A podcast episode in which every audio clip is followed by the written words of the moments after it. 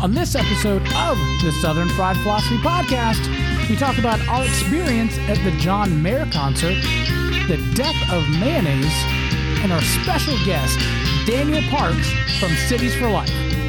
All that and more in this episode of the Southern Fried Philosophy Podcast. Here we go. Hello, everybody. Welcome to a brand new episode of the Southern Fried Philosophy Podcast, where it is two guys' take on life, liberty, and the pursuit of gravy, and you, the listener, are getting a degree in common sense. We are broadcasting from the Busted Knuckles studio right here in beautiful downtown historic Concord, North Carolina. I'll be your host, Biggin, and how about you? We've got a great show lined up for you as always, but before we begin, let me introduce you to the second half of this flaky biscuit. That's right, I am talking about the Pride of Anderson, South Carolina, 2016's Honorable Mention New York Prison Guard of the Year, the inventor of the redneck egg roll. Give it up on old Mike number one. It's Mojo! I probably would, I probably would have done a better job at being a prison guard Yeah, than this previous guy.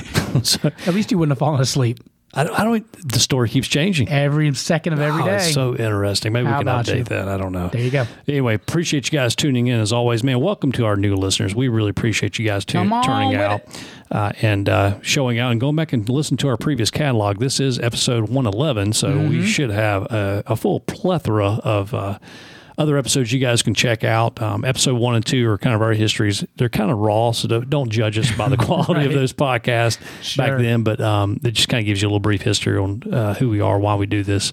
But yeah, please go check out our website at southernfriedphilosophy.com. You can get our playable links right there directly from that. That way you can kind of have one tab open uh, on your computer at work and uh, keep another work tab open. You can play them there. Uh, go to our Facebook page where we love to connect with stupid memes that um, we post from time to time and uh, polls every once in a while, whatever else we're kind of thinking at the moment. Uh, that's at Southern Fried Philosophy on Facebook. You can go check us out on Twitters and Instagram at SFP Radio, our YouTube uh, channel, youtube.com forward slash SFP Radio. Also, our Patreon link at patreon.com forward slash SFP Radio. There you go. Nailed it. And then uh, if you'd like to check us out using the States Vegas app, don't forget that. You can download it free using promo code MOJO. Uh, we are live there 6 p.m. on Monday and 4 p.m. on Friday if you want to check that out there. Uh, again, if you'd like to support the show, don't forget, as Mojo said, the, the Patreon link. This week, we did our very first SFP After Dark at Commoners Brewery.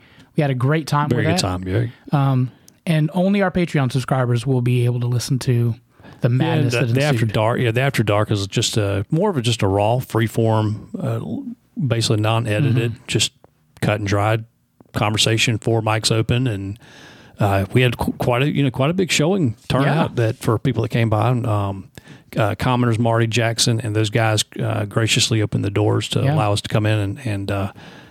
Uh, uh, record there. Marty, our, one of our fan favorites, uh, uh, one of the guys at Commoners, he joined him in the conversation, and uh, I think I think it was a pretty interesting conversation. Oh, yeah. I'm not sure how long it ended up being, but it was I think a pretty good episode. Yeah, it was a great episode. So yeah, if you want to check that out, we, we, I'm not sure how often we'll be releasing those a month, but um, yeah, just if you want to become a Patreon subscriber, you can donate a dollar, two dollars, two hundred dollars, twenty thousand, whatever you feel compelled to. If you if you're trying to uh, launder some of that Jeffrey Epstein money, you can more than welcome idea. to uh, drop us a couple billion there. And Yeah. I think it would be good. How about you? Uh, just for an upcoming guest, uh, November. See, I did it again. September fourth, we are going to be at the Hunter House and Garden with Matthew Doherty, our special guest, the Atlantic Ten Conference former commissioner, the UNC basketball coach, former of course, and uh, our friend at Watchman Cigars, Leon, will be there. Have a charcuterie. Charcuterie. No, I say charcuterie just because That it works, annoys too. my wife. Yeah. Uh, we'll have charcuterie. Platter, a platter of aged salted meats and cheese. Yeah, that's what it is. Some olives maybe thrown on Probably, I'm sure some little Uh, small mini pickles, the gherkins. I hate those things. or conchitas. Um, and so we're just gonna have a good time, do the show out there. So you're more than welcome to to join us there. Want to say shout out to our new listeners from Sonora, Mexico, Selima. S- Selma, sorry, Selma. Selma, Alabama, and Seattle, Washington, all places that begin with S. Hmm, interesting. So I'm going to ask This you. episode is brought to you by the letter S, I guess. There you go. I'm going to ask you like I ask you every week, Mojo. I be darn. Well, I see uh, down here that you have John Mayer concert. Yeah, buddy. So uh, instead of kind of going into my how my past week has been, how about we just dive into this John Mayer do it. concert? Uh, my wife's birthday, uh, August 10th. She every year I tell her I do not want to go to another stupid concert. Hmm. Please do not take me to this concert.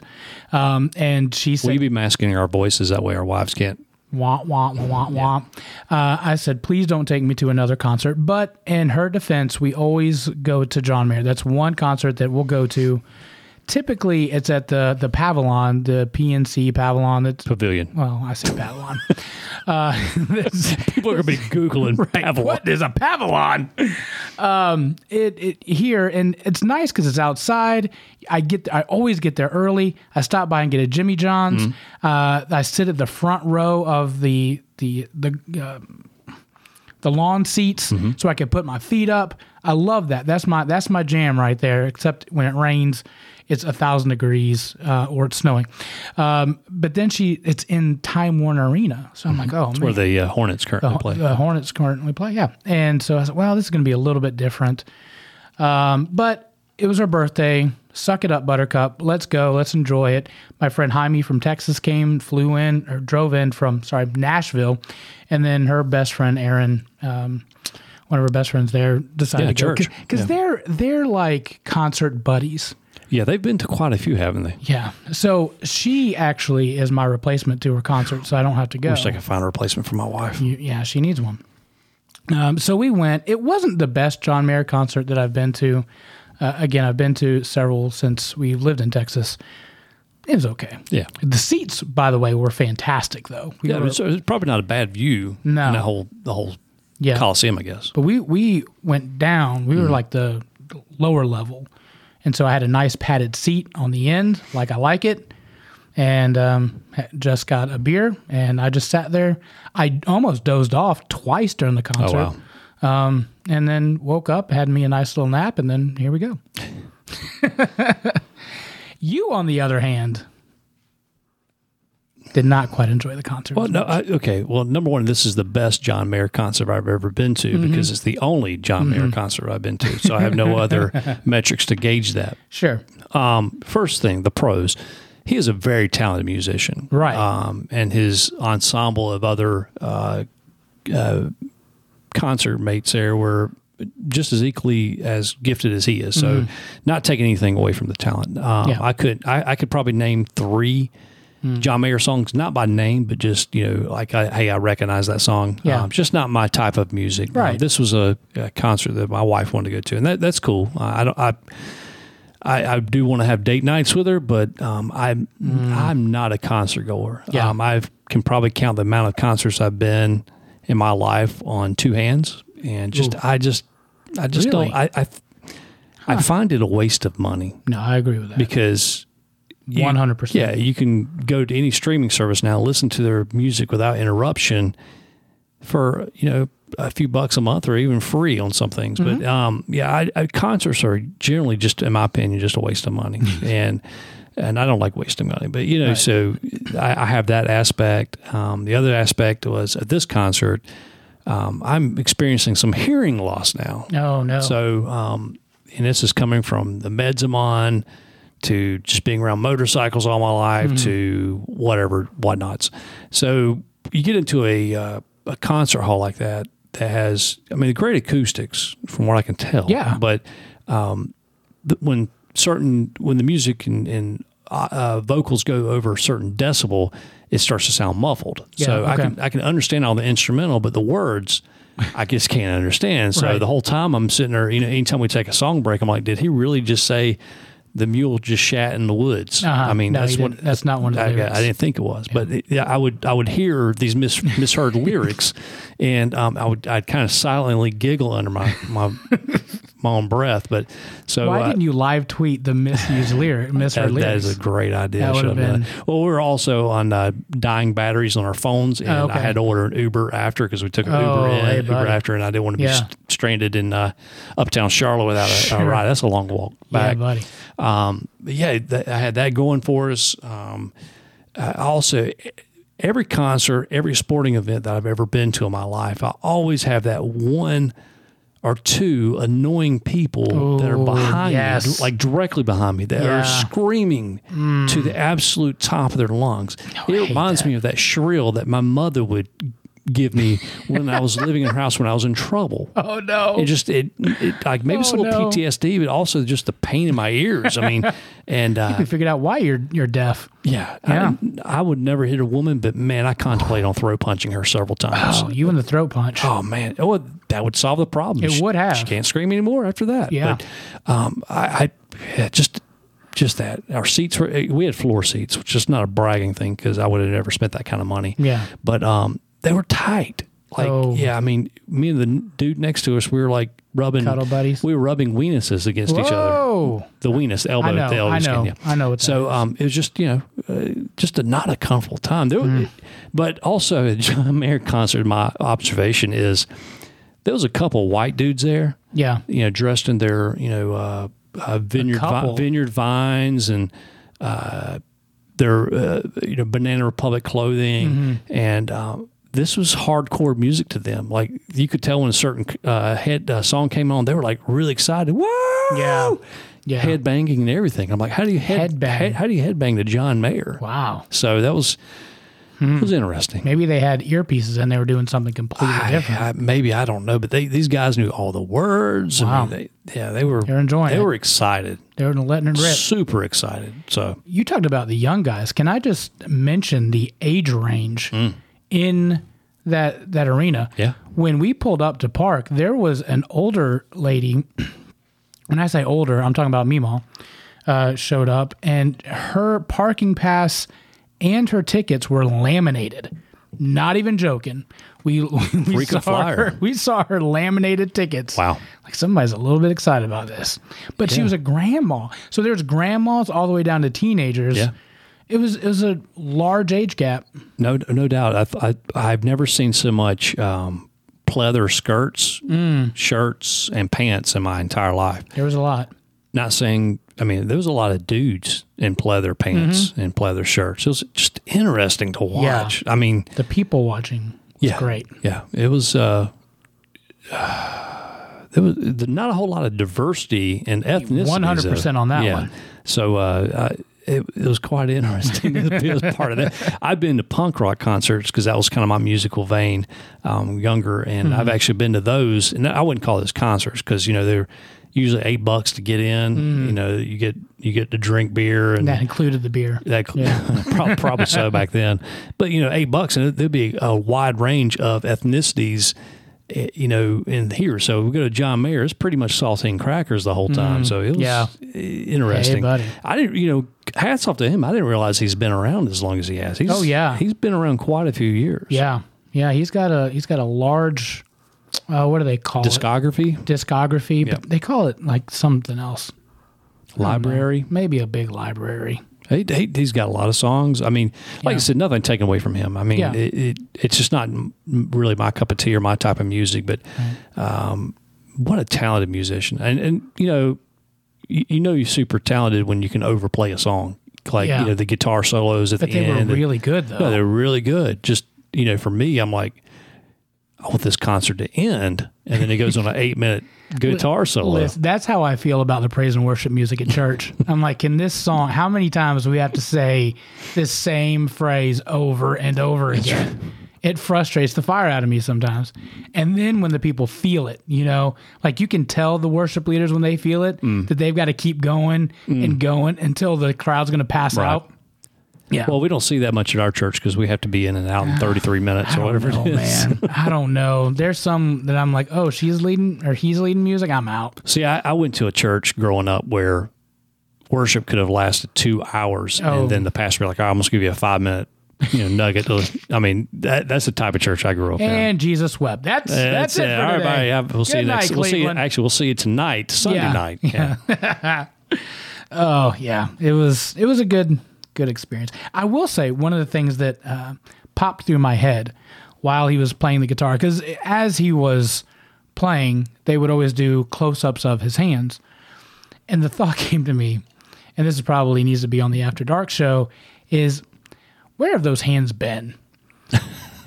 and so And so my friend Jaime started going through the list of his former girlfriends. Hey, buddy, I know Jennifer Aniston was on. Jennifer Aniston, Yeah. uh, Jennifer Love Hewitt, which is is my like go to even at her age now. I'm I'm all about. Some, Well, how old is she? Like 38 or something? she's like forty something. oh, okay. But Jennifer Aniston, though. Jennifer Aniston, Jennifer Love Hewitt, Jessica Simpson, Mm-hmm. um, Katy Perry, and there's been there's been others, but, Yeah. but That's the celebrity, I mean, probably. hey, buddy, I'm I'm sure there's been more. Uh, I think there was a Taylor Swift at, for for a moment. Could have been. Maybe. I'm sure she wrote a song about it. Yeah, um, but good gracious, Yeah. how about you? Well done. I guess when you, I guess when you fly in that circle, you have that type of, uh, the type of A-lister names, I guess. There you go. All right, so let's uh, hop into some wacky news brought to you by 1812 Barbecue. If you need a caterer that will supply you some of the best barbecue around, check out our friends at 1812 Barbecue. You can check them out at the sponsors section of our website. All right, speaking of things that um, uh, make you rethink life, Kenya. Uh, Kenya Bay, a fart pushes the speaker to suspend a debate the honorable speaker, one of us has polluted the air, and I know who it is. Julius Gaya reportedly told Homa Bay County Assemble, Assembly. Uh, the member has accused somebody of farting, and I am not the one. I cannot do such a thing in front of my colleagues. Hoping to clear the air, the Assembly Speaker instructed the members to step outside and take a break to clear the air. Unfortunately, when they went back in, it did not smell any better. So then he asked everyone to go home, find an air freshener, vanilla or strawberry. He said, "We cannot continue sitting in this environment that smells so smells so bad." Uh, the the smell has said to have subsided before any such sprays were found, and the debates continued. Could you imagine in the middle of the House of Representatives, somebody just lets one rip, and it was so bad they had to cancel the debates and and whatnot, and had to go get air fresheners. Well, as a uh, person who likes smaller government, maybe they should do that a lot more because they would probably have a lot less uh, infringements on our rights if they did that a lot more. So maybe I should actually run. Maybe that's what Maybe I is. should actually. Uh, our friend Julius Hoke is ru- is running for uh, count, uh, city council in Statesville. Maybe I should encourage him just to eat a lot of large beans, uh, amounts of beans when he gets elected. Uh, that way he uh, can uh, actually maybe do nothing, which is not a bad thing for a city council. instead of instead of a filibuster, it'll be a farter buster. Yeah, there you go. and they just fart the whole Yeah. time. But can can I can we talk about the the sprays? Mm-hmm. Have you found one that actually works well? That poopery. The poopery is the precursor. right. You put that in before you start I've actually used it to cover up. have you? Yeah. Huh. Because you know sometimes you're not sure. You don't know. Yeah. But um, no, some most of them, man. I mean, they don't do a very good job covering it up. It's just you know, it's whatever the smell of poop plus that flavor. Mm-hmm. Plus the flavor. Yeah. And do you would you agree w- with how they went about saying only bring back vanilla and strawberry? Because once you start mixing those smells and you get a potpourri of the sprays, Mm. that is god awful. I mean, those are probably pretty good two two good choices. Lavender would have probably been okay. Okay. I would definitely say not new car smell. Yep, right. That's a good that one. Would, that that's Yeah. kind of probably end up smelling like burnt rubber. right. Um, Allspice. Probably wouldn't want to do that one. pump it definitely pumpkin spice. No, that's a no no. I just oh, when because I have been known to drop one or two that have run me out of my own bathroom, and then I come back with as many sprays as I can and just go to town. Yeah. and then I just realized it just made it worse. Oh yeah, because like especially especially when if you think it's a good idea to offer those many flavors that you're spraying in there, Mm-hmm. Right. time, you think the company would probably already create a scent like that, like like cherry vanilla. You know, that would be Right. or you know Japanese mango, or you know, I mean, they Yeah. would they probably actually have a flavor that way instead of in single selection. So yeah, sometimes you just yeah, and The unfortunately. we- Heinz 57 spray. yeah, unfortunately, we can't call it what it is on our this show. We have to wait till Yeah, the we'll other one. But um, so yeah, it's, uh, you know, a lot of times you just actually make it worse. Yeah. Um, I, mine's never been about the the aroma. It's always been about the timing. You know, when just when one accidentally falls out, you know, that, that's kind of embarrassing. I will say the poopery saved us in India. I mean, tight quarters, living in a hotel room Oh, for sure. a month. That poopery saved it. Oh, that's 'Cause stuff. I- That's stuff such a it's amazing. Such a that small container. Yeah. one squirt, Yeah. you're good to go. Yeah, it covers it up. So you put Yeah. it. You if you don't know about it, you spray it in the toilet before you go. You do your business, and you don't have the smell. It- Right. It's it's miracle of modern day. But also. Chris Pratt went during his uh, acceptance speech of one of the awards he won. I think on Mm-hmm. Yeah. MTV We had- People's about Choice. yeah, the show. Uh, he actually one of his rules for life is actually do a courtesy flush as right. bu- business is happening, and um, I could never time it right. uh, you, you got to be more cognizant of what's going on around you there. So Mm-hmm. Sure. yeah, Yeah, it could possibly be.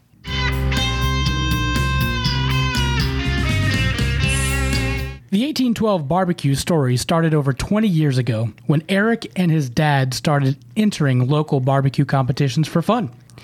During that time, Eric, a United States Marine, has traveled all over the world picking up flavors and techniques that today is the unique flavor of the award winning 1812 barbecue. He has honed his craft to bring you the fall off the bone pulled pork, the mouth-watering ribs, and finely crafted beef brisket. Eric has developed his own amazing dry rub and delicious barbecue sauce. And let's not forget those sides with the coleslaw, smoked Gouda mac and cheese, cowboy baked beans, and to top it all off, banana pudding and pecan pie for dessert. Getting hungry yet? Good. Call or email Eric at 1812 Barbecue and he can make your next catered meal happen. Weddings, graduation parties, family reunions, and other events will be memorable with 1812 Barbecue. Want to try your hand at smoking meats? Pick up your own 1812 dry rub and start the journey for yourself. Want to try your hand at smoking meats? Pick up your own 1812 dry rub and start the journey for yourself. Shipping all over the world, connect with Eric on his Facebook page, Instagram at 1812 Barbecue, or call 704 604 5148. That's 704 604 5148. And email Eric at eric.line at 1812bbq.com, and he will be glad to help.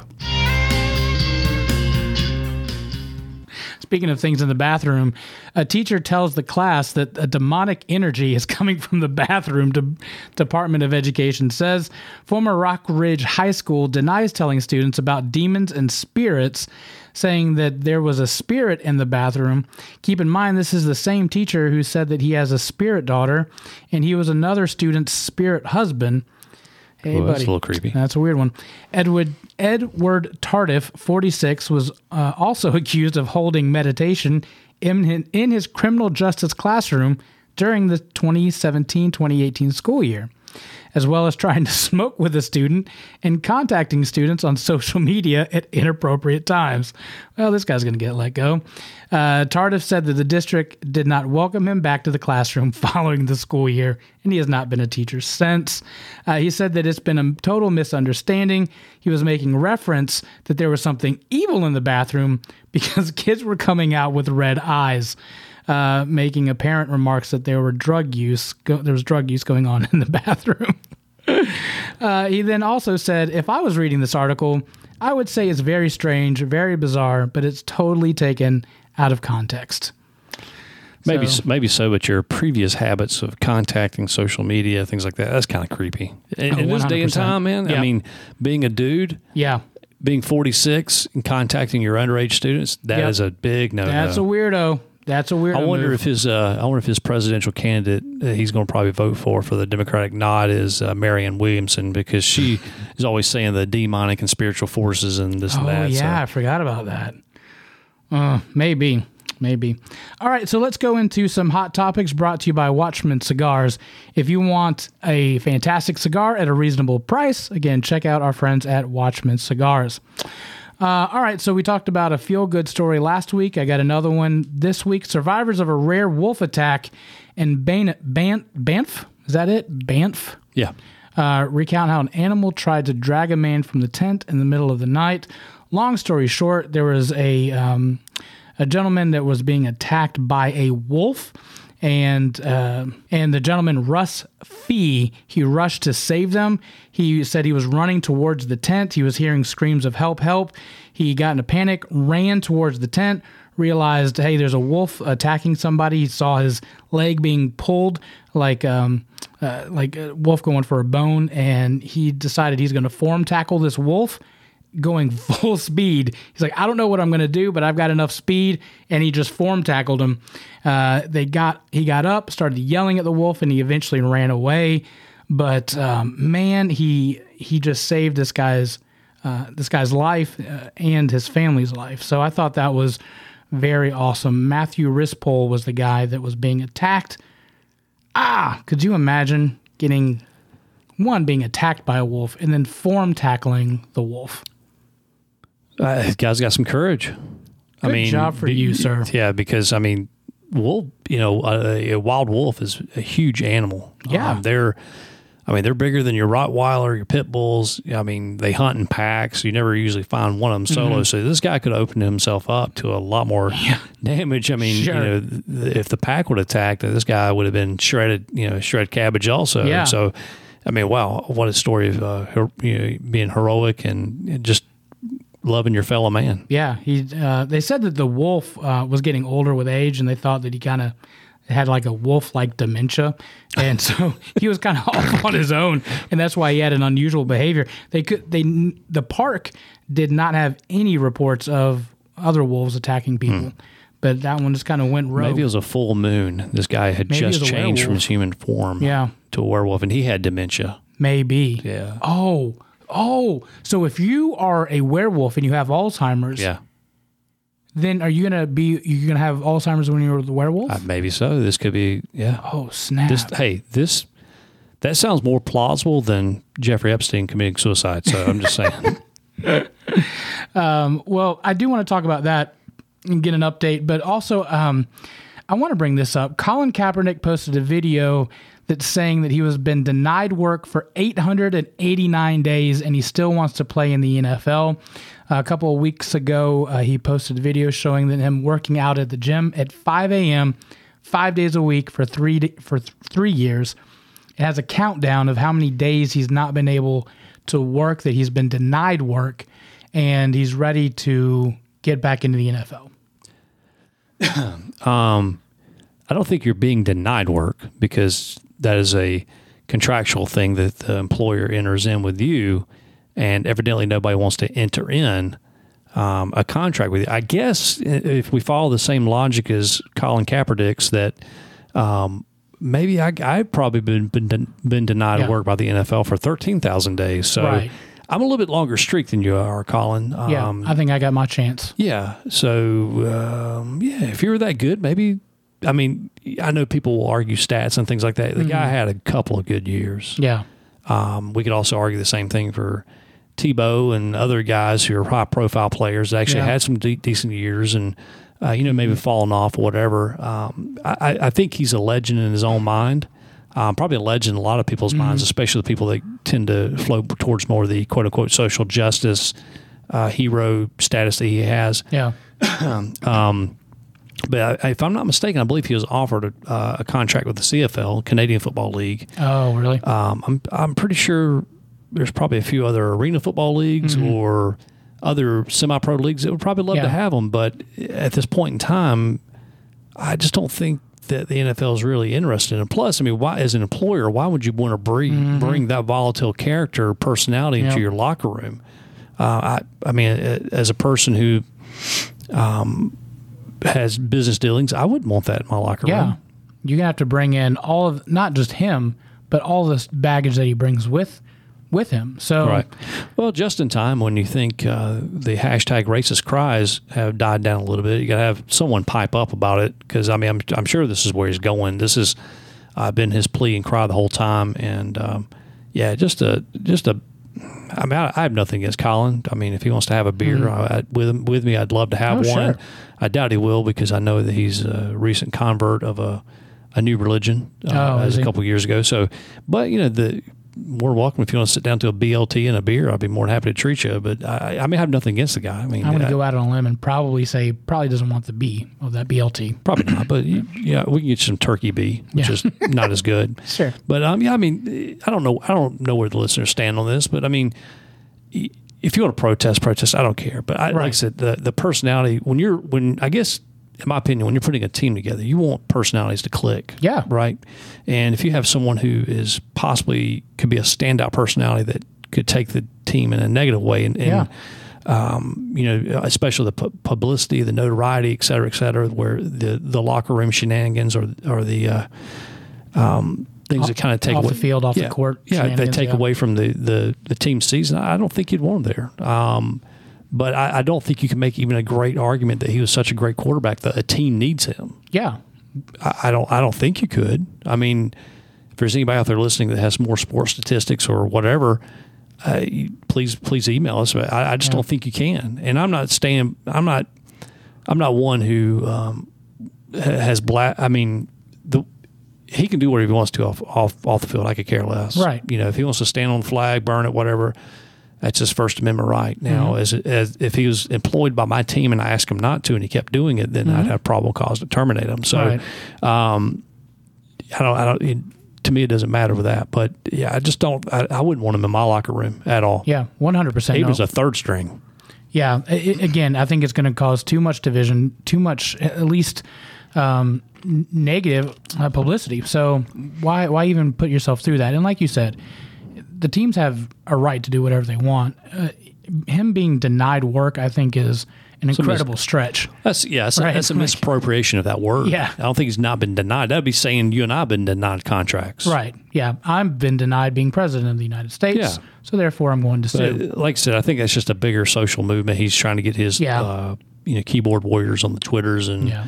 Whatever other uh, social media avenues Well, to kind of get us behind. him. talking about it, right? Well, I mean, yeah, but you know, you know, the thing about us, we'll talk about it for three minutes and then we'll wash our hands of it and move on. I think twice of Colin Kaepernick, but Yeah. you know, obviously he has his minions. He has Nike in his back pocket because Yep. you know we had that Betsy Ross flag con- controversy Yeah. shoe that they pulled from the uh, the shelves due to him uh, saying that was a racist origins and not knowing the exact history of Betsy Ross and the things she did, Yeah. which is kind of uh, ludicrous and crazy. Ironically, Nike makes their you know shoes in slave slave factories, you know, at three cent a day or whatever for these people. But yeah, hey, that's I guess that's the sweet ir- irony of crony capitalism when uh, it's exported to different countries. But hey, yeah. it is what it is. Yep. Oh well. See you, Cal- Colin. I don't have any. I don't have any sad feelings for you, my friend. Not at all.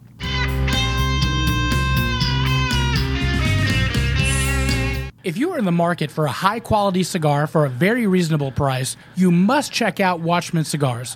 Watchman Cigars is a family owned business that puts the customer first with the best customer service in the business.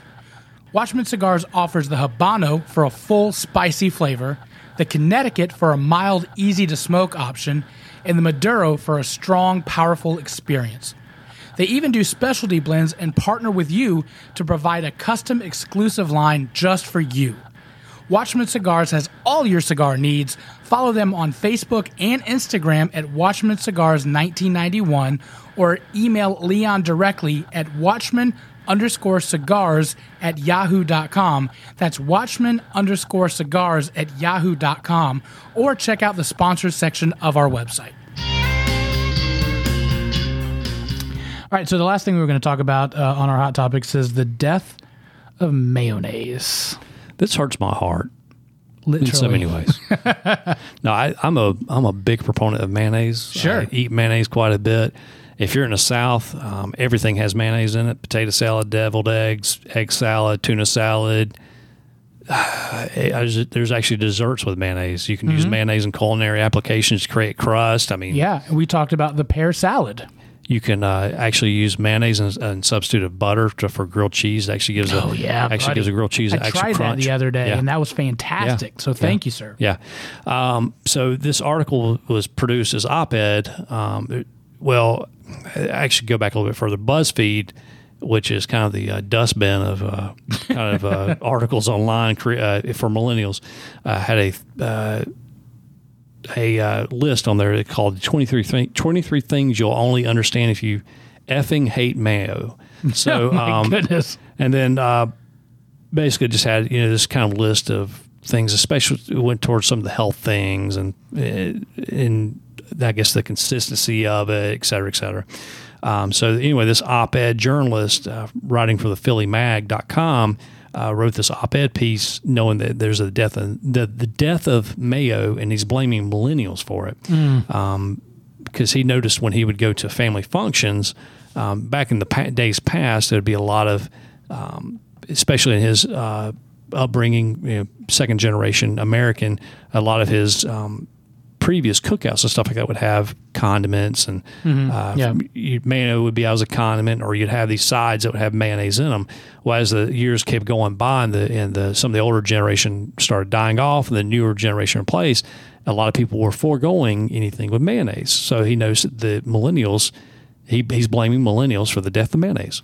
Yeah, he was saying that because of our wide plethora of options, that things like the mayonnaise, like mayonnaise, is going out of style when there's now kimchi, wasabi, relishes of, of every ink and hue and salsa and, and all that kind of stuff. Like those things are Sure. taking the place of mayonnaise because it's boring and it's bleh, is what I think it said technically. Yeah, I mean that. Um, but you know, and I, I don't think the mayonnaise companies, especially Hellmann's, which is really not real mayonnaise, um, Right. because if you're from the South, it's got to be Duke's. I know you're a Miracle Whip. on lover. certain things. On certain things, On okay. certain things. Even if you bring that devil's condiment in your house, that, but uh, It's sweet. yeah, but Hellmann's, you know, was the kind of the first to market where they would have a, a low fat Mm. mayonnaise. Which why would you ever No. put that in your mouth? No. um, you know, you'd have the olive oil mayonnaise. Mm-hmm.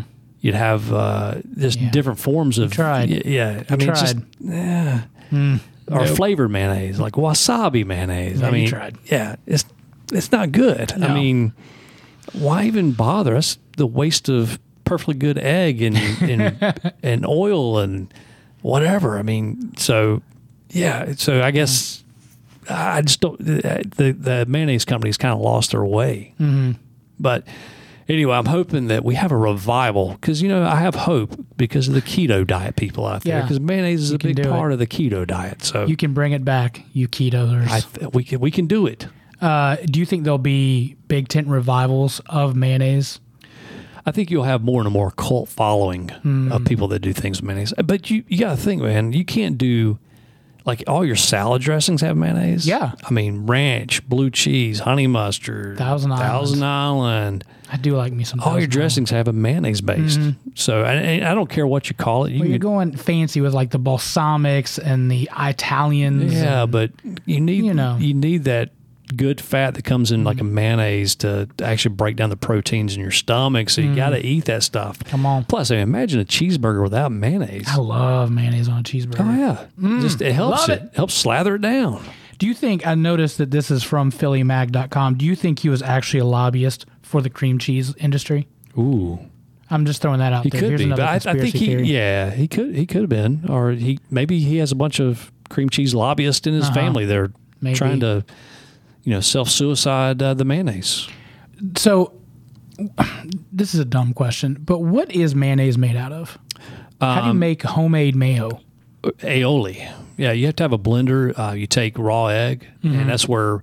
Um, I, you know, I'll, go, I'll give you a little context and history a second ago or a second. Um, anyway, you take uh, uh, egg yolks.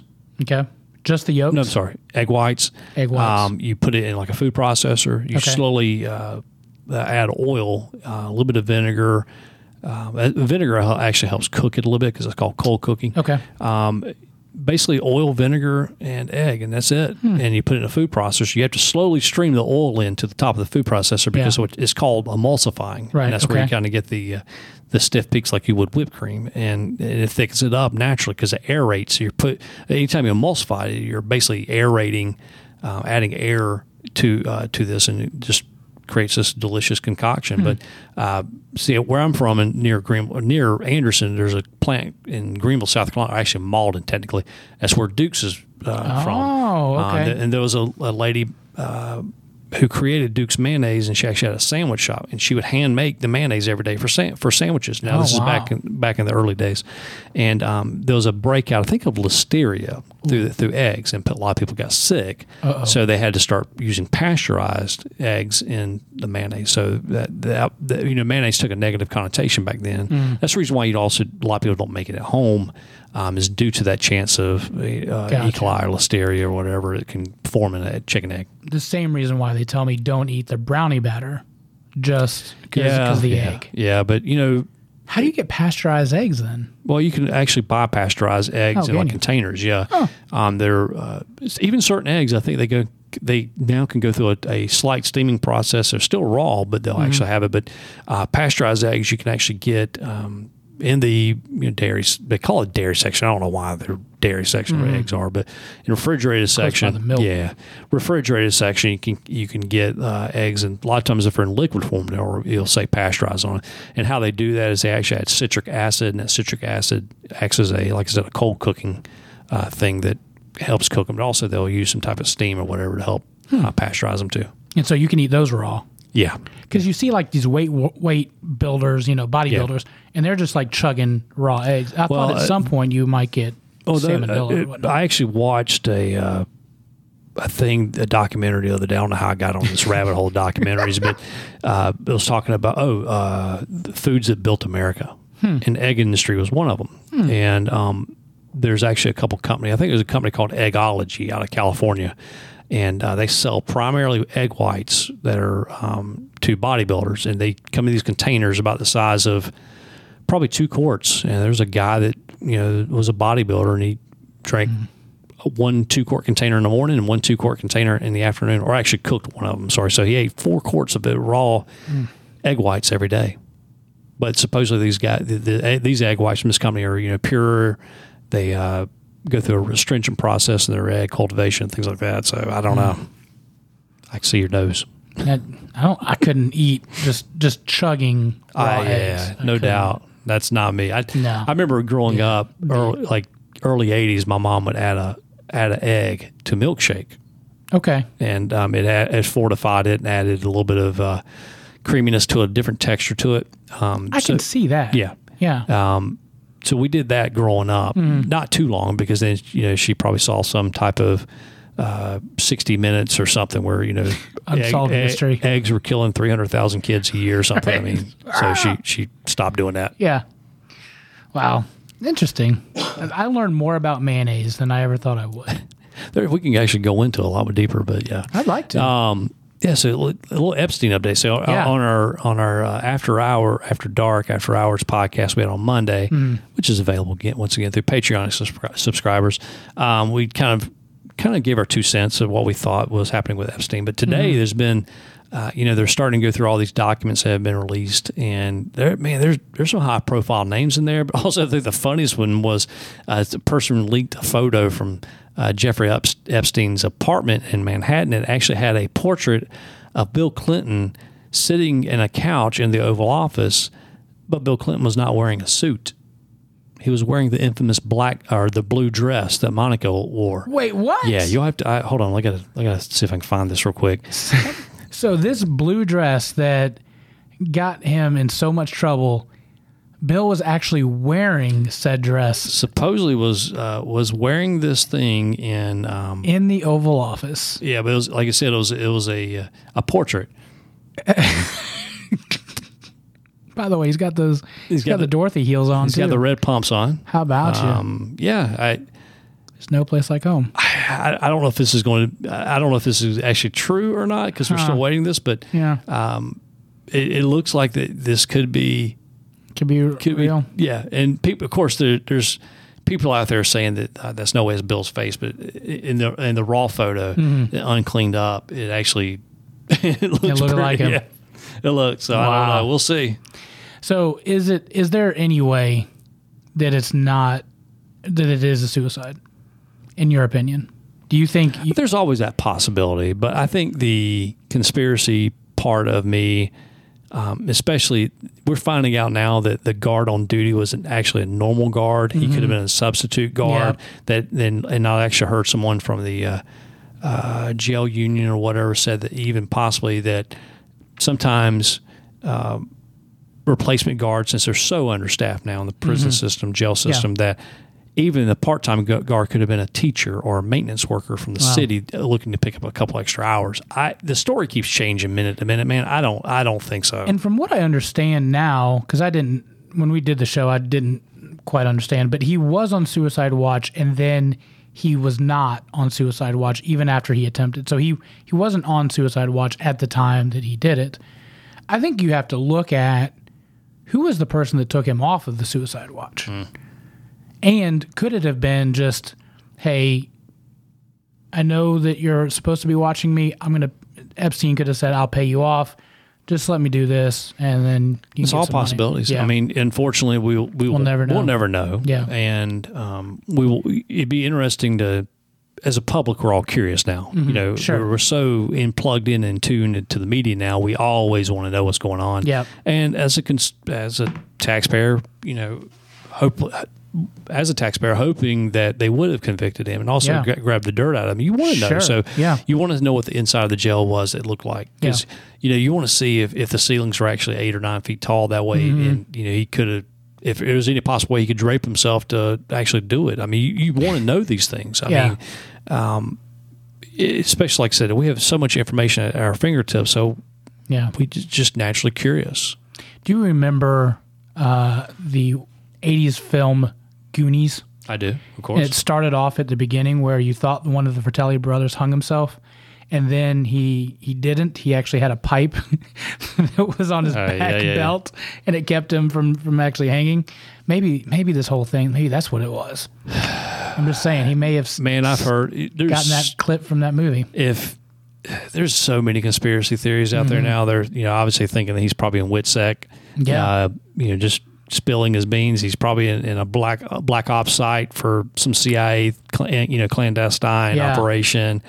Um, there's all kinds of theories out there that Crazy. it is. And once you start, and I have to plug my unplug myself because man, once I go down a rabbit hole, you know, you'll you'll be up all hours of the night just chasing it, and I I, I just can't do that. Top three conspiracy theories. If if the government came to you and said, "I will give you all the information you want to know about three things," what are they going to be?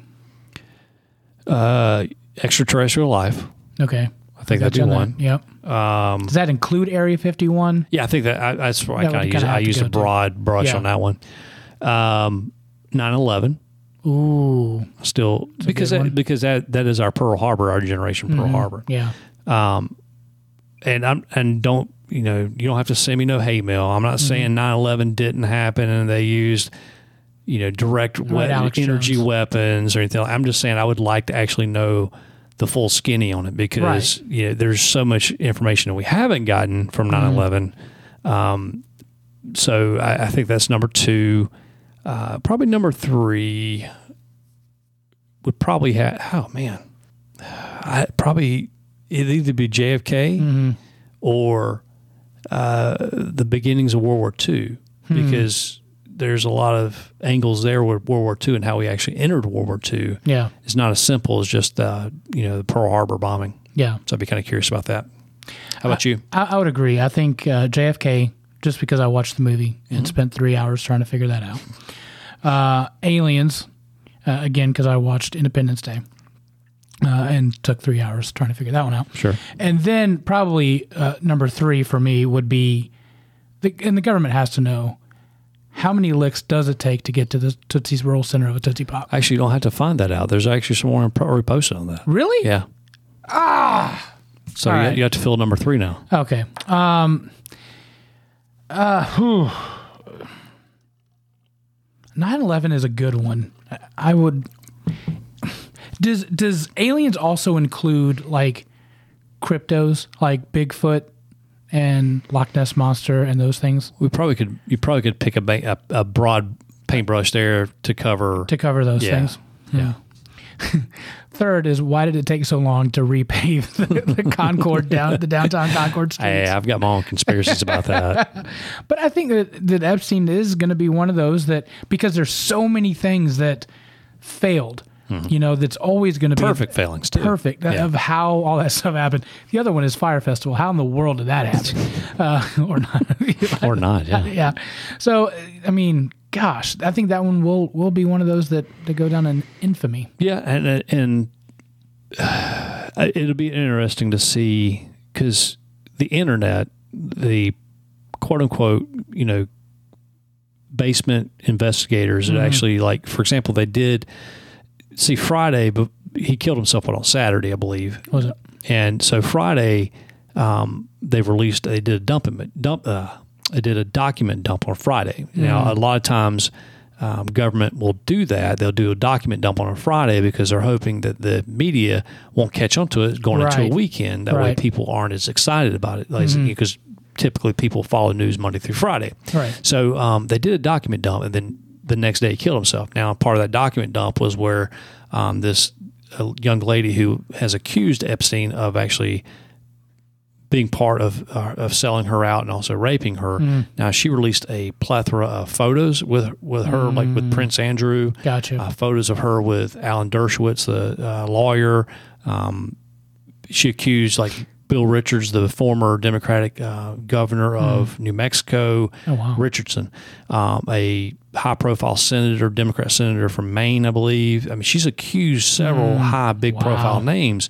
That document dump, document dump was on Friday, and then he killed himself the next day. So, you know, I, I, I don't know. I mean, I'm hoping that uh, the FBI really does its due, due diligence. I, you know, probably.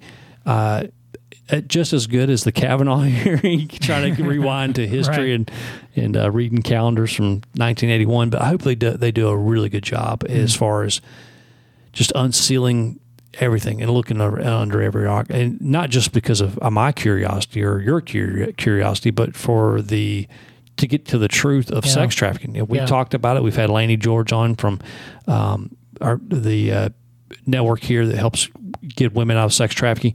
I think we need to know that because if it is a global thing with with elites swapping young kids around, I want to know about it. I want I want that I want that camel to camel's back to be broken, Mm-hmm. and I think we deserve it. Yeah. It definitely is hopefully one of those things that we'll keep hearing about only to uncover more of the truth. Well, unfortunately, our Amer- our American psyche and tolerance for you know being able to concentrate on anything is not that long.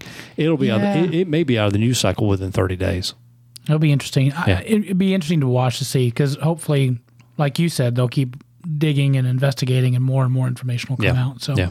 hopefully that'll that'll happen. All right, we're going to take a break, and when we come back, we will have Daniel Parks from Cities for Life. there you go uh, here on the Southern Fried Philosophy Podcast. We'll be right back. Hey, everybody. I really do hope that you love Southern Fried Philosophy. Did you know that you can actually get paid just for listening to this podcast? I know this sounds insane, but it's true.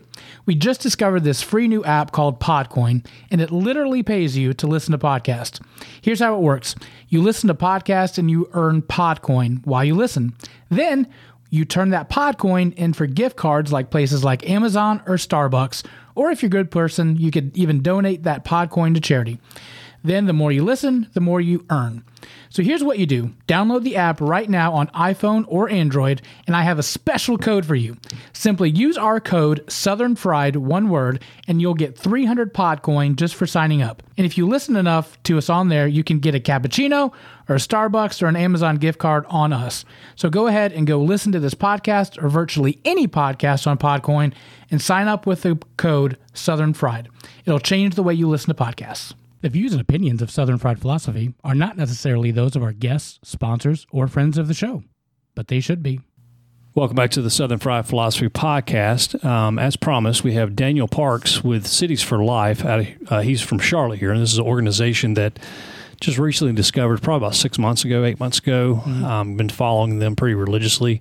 No pun intended. Uh, as we've spoke as, we, as we've spoken about on previous episodes, and um, the pro life versus pro choice uh, arguments in this country. Um, I'm I'm very uh, pro life, and I wanted to have someone that kind of uh, has been the feet and hands of Christ, in my opinion, uh, here in this locally air, local area. Uh, I'll let we'll elaborate what Daniel and his organization does, but um, yeah, Cities for Life. What they basically do is they uh, they stand out in front of abortion clinics, but instead of holding signs um, and uh, basically yelling uh, very nasty things to uh, uh, mothers. They're actually out there with an ultrasound in a van or a RV bus, and they actually go out there and offer free ultrasounds and counseling uh, for women.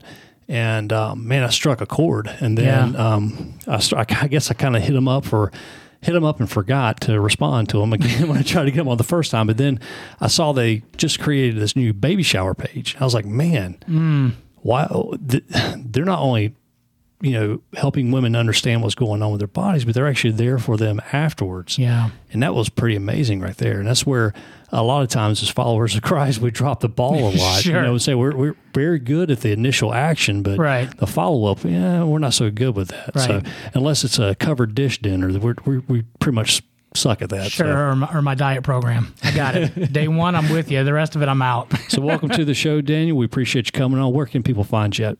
Uh, uh, Charlotte.citiesforlife.org is our uh, local website. Okay, perfect. So, uh, I guess the opening question is why why do this? What I'm, I'm sure you've uh, had, had other aspirations in life. Why why Yeah. start this? Um, well, you know, actually kind of ties into my testimony and how I became a believer. Um, I was a father at 17 years old in high school. My girlfriend was 15 when she got pregnant. And it was one of those situations where, you know, your life has changed in a moment.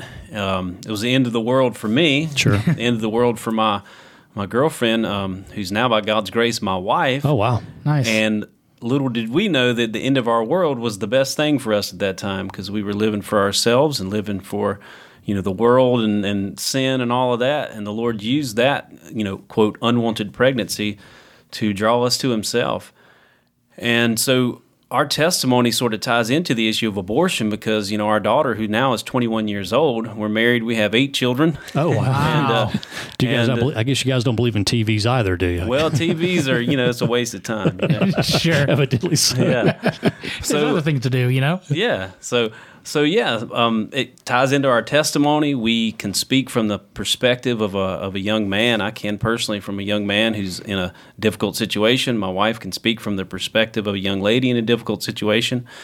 And uh, you know of course we're believers in jesus and we, we really believe that every life is precious in his sight. We believe that life begins at conception.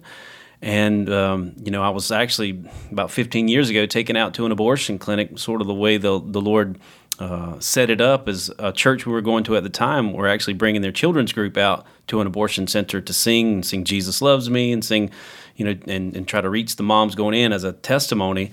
And I was there as a chaperone uh, to make sure the kids were, you know, in where they needed to be and all of that. And I was standing there in front of that abortion clinic, and like the Holy Spirit spoke to my heart. You know, a hundred feet from where you're standing, babies are dying right here, right now. What are you going to do about it? And you know, we we know about abortion. Everybody knows that abortions take place, right? But until we're there and we see it with our own eyes, we see people go in. You know, you, you got a mom going in with a baby, and you know she's coming out, leaving her dead child inside. That has an impact on you. Sure. And so that's how the Lord got a hold of my heart. Um, it's kind of like, you know, we, we know that there are starving children around the world, but until we go on a, on a mission trip in a third world country and actually see it with our own eyes, it really doesn't touch our hearts until we see it. And, uh, and so I saw the issue of abortion playing out right in front of my eyes at that abortion clinic, and I knew that I need to be involved somehow. Um, so we started going out individually as a uh, as a family. My wife is a nurse, and after that, you know, unwanted pregnancy situation I shared about earlier, she actually, you know, kind of beat the odds or whatever they, you know, these She, statistics. she, yeah, she'd become a statistic. yeah, she she finished high school. She went into college, became a nurse, and Wow. And ultimately he's using her nursing skills to um, to be a nurse on board the mobile ultrasound unit that you mentioned earlier. You know, we park it right in front of the abortion center. And then about um, in 2010, Cities for Life got started, which was kind of a concerted effort from some individuals who were coming out to the abortion center and reaching out and really wanted to put something together that had some structure to it that churches can get involved with because there's this this idea of you know people who go out to an abortion clinic are like you said earlier just a bunch of raving lunatics holding up pictures of dead babies and yelling at women and we wanted to try to tear that down and say that's not what we're doing that's Can, not can what we we're just trying to all do. agree that that probably not the best tactic in the world? Yeah, I mean, I would say, I mean, certainly God can use donkeys, right? Sure. Sure. so He- God can use all kinds of things. like us. Yeah. Um, so I'm not going to say that God can't use that sort of thing, but as far as the way I see the scriptures, you know, the Bible says in 2 Timothy 2 and 24, it says, A servant of the Lord must not strive, but be gentle, mm-hmm. able to teach, and then able to correct. And so we're supposed to bring correction and teaching, but we're supposed to be gentle. And it says, in humility, correcting those who are in opposition. Mm. So we have to come with an attitude of humility in anything that we do when we're going to serve the Lord. And so that's what we that's what we try to do. You know, as we're encountering the women at the abortion center. So I don't know if I exactly answered your question. No, I, I, Yeah. I think uh, well, in your own special way, I think you Yeah, did. my I own just, special I, I- way. you know, as a as a business owner, uh, marketing is huge. Yeah. And when you're trying to get someone to come over to you versus a competitor, you don't want to go out there and lambaste the competitor Sure. with just these graphic, gory p- pictures. I, I don't Yeah. think that really works. Yeah, I mean, one of the things that we say, listen, if, if you want to convince a mom to choose life for her baby, then typically you've got to have a conversation with her, right? Yeah. You've got to talk to her, you've got to share with her the resources that are available to her, the reasons why she shouldn't have her baby's life taken through abortion. If you're going to have a conversation with somebody, they have to approach you, right? Mm-hmm. Yep. If someone's going to approach you, you have to make yourself approachable, right? Sure. You have to be Wow. approachable, Exactly. right? So if you're yelling, if you're using, you know, language, it could be biblical language, but you're using language that's just gonna push them away, then you shouldn't expect for them to come over and talk to you. Yeah. And so, you know, we've we've learned, you know, I've made a lot of mistakes over the Sure. years being out there, and we've learned what what honors the Lord and what doesn't honor the Lord, what works and what what doesn't work. Yeah, we've had our friend Josh Brahm on uh, Yeah. with Equal Rights Institute. Yeah, I know several Josh, times. yeah. Yeah, and uh, that's that's kind of their approach. They don't go at, at it with you know pitchforks and torches, and they try you know try to blast people and, and poke their eyes out. I mean, they're trying Right. to do it with compassion Yeah. uh, and humility, and I think that's where the conversation has to go. No one wants to see a Westboro Baptist church uh, that Right. I don't think any of us would agree that they're really a church or a Christian church out there with signs that says, you know, uh, God hates uh, women who abort or God Yeah. hates pro-choice. Or I don't think none of us want to see that. At least I don't, and I'm pretty sure any self-respecting person that has a, a lick of common sense would say the same thing. I Yeah. mean, so I really, I, like I said, guys like Josh, who's out there, guys like you and your organization is out there doing this in a, a humble way is people that I really respect. Yeah. And I want, you know, I like to highlight these stories because, you know, we, not only do we have, we have a, a, a potpourri. We've used, this is probably the second time we've used potpourri on the show. And it's two times more than we've, yeah, two times more than we've listed on 110 episodes. But, um, you know, we have a grab bag of listeners from uh, all across the country, all, all actually across internationally. Yeah. Yeah. And from different walks of life. And for some people, you know, standing out with offering an ultrasound may be a foreign idea, especially in some of our international countries where you know abortion is actually state funded. Yeah. You know, mm-hmm. so it, we're not saying, well, at least for me, I, from my political point of view, I you know I I don't. You don't have to speak to this, but you know I've never said, "Oh, let's just ban it," because I think you once you black market an item, it becomes you know ran in the black markets with crime and corruption and stuff. But I, do want to offer women, you know, I'm all about women's rights. I want to offer women alternatives and know that there's not there's hope at the end of the rainbow there. You know that we're we're trying to sell them. You know we're trying to sell them a life, and there's actually hope there. So. Yeah, um, I mean, I, if you don't mind, I'll speak to that Sure. real quick. You know, if you know, I would like to see abortion banned I could, because I think it's a violation of human rights. I think it's a violation of the human rights of that baby in the womb. Um, but to imagine that abortion is going to end just because we make it illegal is uh, is simply not borne out in, Sure. in, in history. Right. I mean, Charlotte, and we're not far from Charlotte. Concord's pretty much Charlotte, right? Um, Charlotte is like number four or five in sex trafficking in the United States Yeah. of America. That's not- that's people not a still own five. Yeah. slaves in the United States of America, even though slavery is illegal. So people are going to still have abortions if uh, abortion is made illegal. What happens, or what needs to happen, is the gospel to take root Yep. in the heart. When the gospel takes root in a human heart, it doesn't matter what legislators do. When we see it happen, I've seen moms choose life for their babies who maybe were too early along. They couldn't even see their baby on the ultrasound. One mom I think of was uh, five weeks along and she couldn't even see her baby. We shared the gospel with her, and we do it in a very, you know, we. Do, I don't know if you know who Ray Comfort is. If you know Living Waters and their ministry and the way they share the gospel, where they basically they, you know, if you've watched any of Ray Comfort's videos, I, I encourage you to if you haven't. It's an awesome way to share the gospel. But he basically lays out, you know, we need to understand our need for a savior. So he lays out the the law that we're all guilty, as the Bible says, all have sinned and fallen short of the glory of God. And you show mm-hmm. people, hey, these are these are the commands of God, and we've broken them and then you show a mom her need for a savior, and the Holy Spirit does a work in her heart. Mm-hmm. We had a mom on board the mobile ultrasound unit. It's, it's been a couple of years ago who again didn't see her baby on the ultrasounds because she was too early along, but she saw her need for a savior. She mm-hmm. surrendered her heart to Jesus. And then the sidewalk counselor asked her, So, what do you think now? Are you still thinking about abortion? She said, Well, if Jesus is my Lord, I can't even think of abortion right. anymore. I'm yeah. not going to do this. Yeah. And she chose life for her baby. So that just kind of speaks to you know, the human heart needs to change. Oh, absolutely. You know, they say you can't legislate morality. I mean, somebody's le- somebody's morality is being legislated every time we pass legislation. But, sure. but the point yeah. is made that you can't, through legislation, make someone do the right thing. Yeah. The human heart has to be changed. And I believe the only way to change the human heart is through the power of the gospel. Yeah, I, I agree. I mean, you know, I, I, agree, and that's you know that's the reason why I, when I go back to the banning, it's kind of hard to do because look look at all the things we've banned. You know, yeah. Mm-hmm. can't drive your car over seventy miles an hour. People do that. Heroin's pretty much illegal for as far as I know. but you know, with all these things have been banned, and it's just so hard. It just creates such huge black market traffic. And um, you know, we've had we've had Laney George on with Redeeming Joy and, and the sex trafficking, and man, just you're right enslavement, and we can talk about enslavement in the physical world like that, sex trafficking. You know, Jeffrey Epstein's in the in the news, um, to enslavement of a heart, due to poverty, or or enslavement into other things. And I, I, think the condition of the heart and changing that man is a huge mm-hmm. thing. And, you know, we, we ultimately believe it's the gospel also. But yeah. sharing that in, in, a form that people can digest and understand is where sometimes we lose the message. You yeah. know, um, I grew up here in the South and it was all firebrand, hell, hell, fire, and brimstone, you know, every Sunday and every, you know, twice on Sunday and once on Wednesday. So, yeah, um, just, but making it to where people can understand is a huge thing. A lot of times it's that human touch where you actually, talk to them on the sidewalk,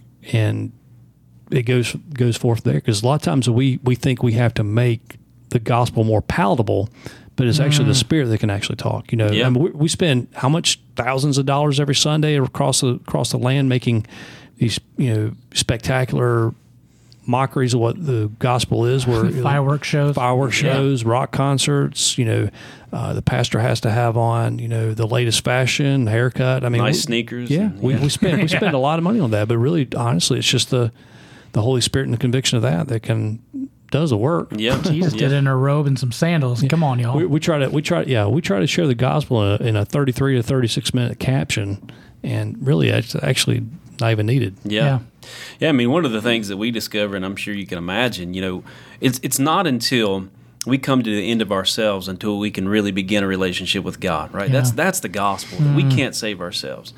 And when a mom is at an abortion clinic, she is literally at the end of herself, right? Yeah. She is at the end of her life, and many of these women know it. Now, now we've encountered women that have had, you know, seven, eight, nine abortions, and mm. so and, and, their hearts are hardened, and they're just not going to listen to what you have to say. God can do a work, but it's you know, it's tough. There's yeah. a few and far between, but you know. But we encounter women who are there who are, you know, we see them going in, they're weeping, their hearts mm. are broken, and that's not the time to you know to you know hellfire and brimstone. That's the time sure. to extend you know we talk about sin of course. We talk about our need for a savior but you extend the mercy and the grace of god and you extend the resources that are available. That's one of the main points that we touch on sort of three points that we touch on as sidewalk counselors we, we touch on what God says about abortion, what He says about you, that He loves you and He loves your baby, what He says about your baby. We touch on the humanity of the baby. We describe for them your baby's heart is already beating, your baby has brain waves at six weeks. And then we talk about the resources that are available. That's sort of our three talking points. That's sort of the three things that we talk with, talk That's about when we Trinity. talk. That, yeah, exactly. and, and so we share those things and we share the resources. I mean, Charlotte and, and the cities around this area, the areas, uh, the churches around this area have so many organizations and resources available. Mm-hmm. There's not a single need that a mom walks into an abortion clinic with that can't be remedied in other places than, than that abortion clinic. And we've we've done the hard work of finding those resources, finding mm-hmm. those ministries, those organizations that can meet their needs, you know, like housing and clothing, food, You know, we do have, like you mentioned, our baby shower ministry that we started ourselves because we saw a need there. We partner with another ministry, Truth and Mercy Ministries, that does uh, some of the same things. And so there's not a need practically that they that can't be met within those those organizations, and it's it's pretty awesome to see a heart change by the power of the gospel. And then she sees, you know, we're not just here to offer her, you know, the gospel and then see you later, but we have all these other ministries that we can plug them into. And that's part of our goal, not just even if they, you know, that, like that young lady I shared with earlier, shared about earlier, who surrender surrendered her life to Jesus. It doesn't end there, right? She needs discipleship. She needs to get plugged into a church, Mm-hmm. and so we do that. We try to plug them into a church, get a mentor that will walk alongside them through their pregnancy and beyond. Wow. And uh, we've seen some great success and, and seen God do a lot through those those sort of uh, stories. Incredible. Tell me about tell me about this mobile unit. Okay, so basically, you know, you, th- you think uh, maybe you, you said it earlier. You know, you- they got a bus that they park in front of the in front of the abortion clinic. It's actually nicer than my house. Let me just tell you. Oh, nice. You go inside and I, this can I thing is rent like- it out? It, it doesn't Well- look like cousin Eddie's RV, just to be clear. yeah, exactly. Yeah, I mean, we've had people come from the abortion clinic and come out of the doors of the abortion clinic and step on board the mobile ultrasound unit, and they're like, "Wow, it's nicer in here than it is in there." Yeah. and that's you know a multi-million dollar business that they run Wow. in there. Um, it- one of the things is because the atmosphere is one of life and blessing and peace. You know. Um, but basically, you know, it's just a regular RV that's fitted with a with an ultrasound room. The the room that would normally be the bedroom in the in the RV is the ultrasound examination room. There's a TV screen there, a nice flat screen TV, so that she can see her baby moving on the ultrasound screen. There's a counseling area that they sit down and talk with her, figure out why she's there. You know, she has struggles and issues, and so we lay out a plan for her and try to figure out what we can do to meet those struggles. And uh, and of course, that's an area where we can really get into some some of the meat of what's going on in her life and share the gospel with her. And uh, so, yeah, I mean, it's not you know, it's not rocket science. You know, it's just let's let's just offer what we have, which are these free resources and this ultrasound. And this mom comes on board. We see, you know, if if a mom comes on board, we have about a 90, I would say 95% sex, success rate. If she goes on board that mobile Oh, ultrasound wow. and she sees her baby, she's going to choose life for her baby. Um, of course, the battle is getting them to come on board the, the mobile Yeah, ultrasound unit, you know. So, what do you think it is that that it's seeing the baby Yeah. in, in their heads, in their minds, that makes you, that switch? You know, I think the statistic is about. Um, I think it's about half of women that have abortions already have children. So they've seen ultrasounds before. Mm-hmm. Many of these women, I mean, you can go on your phone now. You can get apps that you know show fetal development, that show ultrasounds at 3D, 3D ultrasounds in every stage of development. I think what it is is them actually seeing that baby that they carry right now. It's Mm. you know we say the ultrasound is like a window into the womb, you know, and when you're under fear that many of these women are under, you're not thinking clearly. You know, the mm-hmm. scripture says God has not given us a spirit of fear, but of power, love, and a sound mind. And so we that have God's spirit, we have power, love, and a sound mind. Mm-hmm. Those who are under spirit of fear actually don't have power, which is the moral ability to do the right thing, love, Right. which is love for God, love for their baby, love for themselves. And sound a sound mind, they're not sound thinking. I'm not saying they're they're complete, you know, they don't have any any knowledge, they certainly do, but they're under fear Yeah. and they're not thinking soundly. And so they may have had other children and they may have seen ultrasounds of a baby at, you know, nine, ten weeks. But when you can speak to them, you can show them their baby right then, right now, you know. Personalize and, it. And personalize it, yeah. And they see their baby and we you know, this you know, these moms see their baby on the ultrasound ten weeks along kicking and, and mm-hmm. moving around, they'll just start bawling, you know. Mm. Shame. Shame has to play a huge part of Ooh, this. I mean, just think about shame. Can shame is a hard driver to a lot of things. Oh, yeah. Shame is a driver to drug, alcohol abuse, infidelity, gambling. Hmm. You know, probably driving these women to wanting abortion. I mean, but you, I mean, anyone listening right now, you can you can be a Christian, Buddhist, Muslim, whatever, but shame is a huge human component that man, it's just it's such a weight. I mean, it's like a it's like a heavy jacket that you wear. I mean, I I, I just can't imagine being at that moment of despair. You know, w- w- with some of these women. Um, do you know? Do you notice a lot of men boyfriends? Is it Yeah. a lot of that combos coming in? Yeah, you know, um, I have the opportunity to speak to a lot of young men that are going into the abortion center and share with them my story. You know, as a young man who has a you know has a daughter who was born in through an unwanted pregnancy. I say that in quotes quotes. you know Nobody can see that, but I Right, can. yeah. We got you. you got me. Um, because there's no child that's unwanted. The Lord has a plan for each child that He creates. But yeah, we see a lot of men, a lot of young men. I see them a lot of times. You know, when I talk to a young man and I, I share with him my story and I ask him, "Hey, what do you think about what's going on in there?" You know, oftentimes this is him milling around in the parking lot, parking lot while his girlfriend's in the abortion center. And I'm like, "What do you think about what's going on in there?" I mean, a large portion of these men are like, you know what? If it was up to me, I, I wouldn't have her do it, but it's her decision. And sometimes I think it's a mechanism for the young man to take and throw the guilt that he's feeling and the shame that he's feeling Oh, off yeah. on her. Yeah. Because after all, he can say, you know, her body, her right, her choice, her problem, her fault. She bears the weight of it. Mm-hmm. But sometimes I think it's genuine. Like I've, I've literally talked to young men who are just weeping and broken and, Hmm. and wish that they could do something about it. And I've been able to, you know, to encourage, to put some courage in some of these young men and say, listen, man, you do have a voice. You Hmm. can influence her to do the right thing. And you know, take this piece of literature. We have literature that we have made up that, that shares about all the different aspects that, that you know about abortion and their baby and, and the resources. And I'll put that in his hand and be like, man, go in there and talk to her. Just give your baby one more chance. And I've seen men, young men, who are all under fear and just out there, just not knowing what to do, walk in those doors and come out with their girlfriend by the hand, not dragging her by the hand, but they're walking out by the hand. And they hug on the front porch and they've chosen life. And what it was is she's inside and she's praying and she's asking God, mm. God, if you don't want me to do this, then send him back in here. I've seen that. I've seen that more times than I can think of. Wow. There's some goosebumps right there. Um, Yeah, man, it's it's it, and it sort of speaks to that whole dynamic of you know, as men, we need to really step up our game and be what God has called us You to be. think? Yeah, Well, I mean think? seriously. But, but that kind of goes against the grain of today's modern society. Oh yeah, I mean, you know, we're, we're men have been so Neutered. pounded down Yeah. to where we're not supposed to do that or speak Yeah. up, and that just kind of contradicts the current cultural flow right now. Yeah. yeah. You mentioned unwanted children. How big of an indictment it is to just the church to say we don't we don't agree with abortion. You know, we'll rally behind that, but we don't we don't want to have anything to do with fostering or adopting. You know, if we're if we're the ones screaming about it, why aren't we the ones helping as much as we Yeah. should be? Yeah, well, I mean, one of the things is the church can always do more. Hmm. we can always do more. There's so many issues that that need to be tackled out there.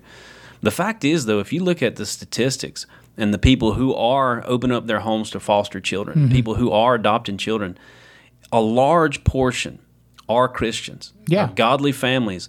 Now, should more homes be open to foster care? Yeah, I mean, to me, that's a mission field right there. Yep. These are children who, you know, a lot of these, you know, I, I, the statistic is really high of people, women who have abortions who are themselves um, have been through the foster care system and kind of caught up in that thing.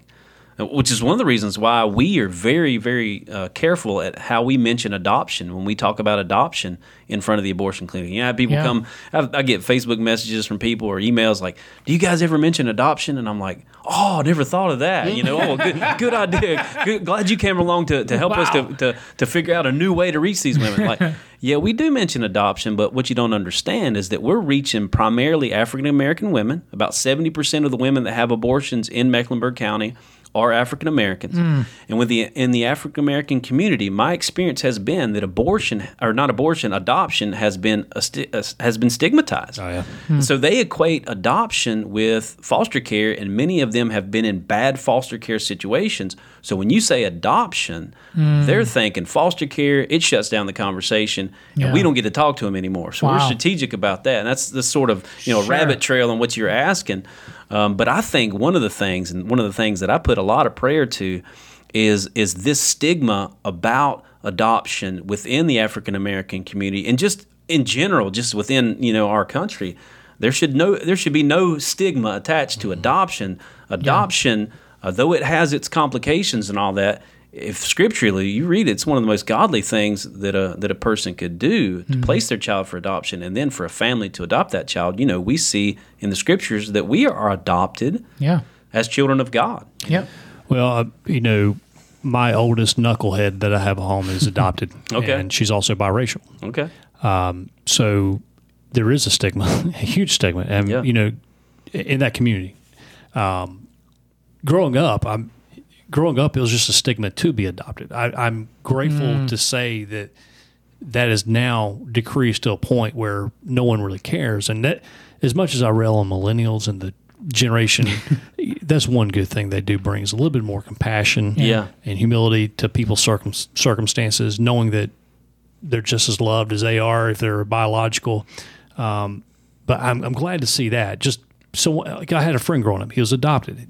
The kid was made fun of and picked on at school. I mean, but I, I don't see that now in today's generation, at least not my daughter, because I mean, you know, she's well loved and people laugh at her. Only time they laugh at her is when they, they see two white parents pull up and one of them's heavily tattooed and the other one is uh, prim and proper. So,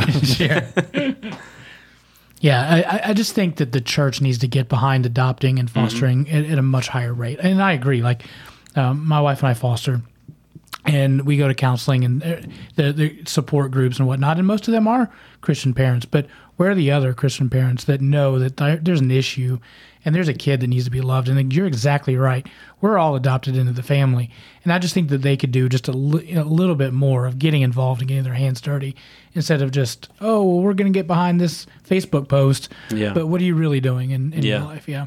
Yeah, that's that's that's an issue with every, you know, every eel of society. It's like, Yeah. man, you know, why didn't the church get, you know, I guess you know it, maybe in the American church, one of the things that that aggravates me is that, and if you listen to a lot of the messages and, and a lot of the things that are put out there in the airwaves, it's almost like this attitude of.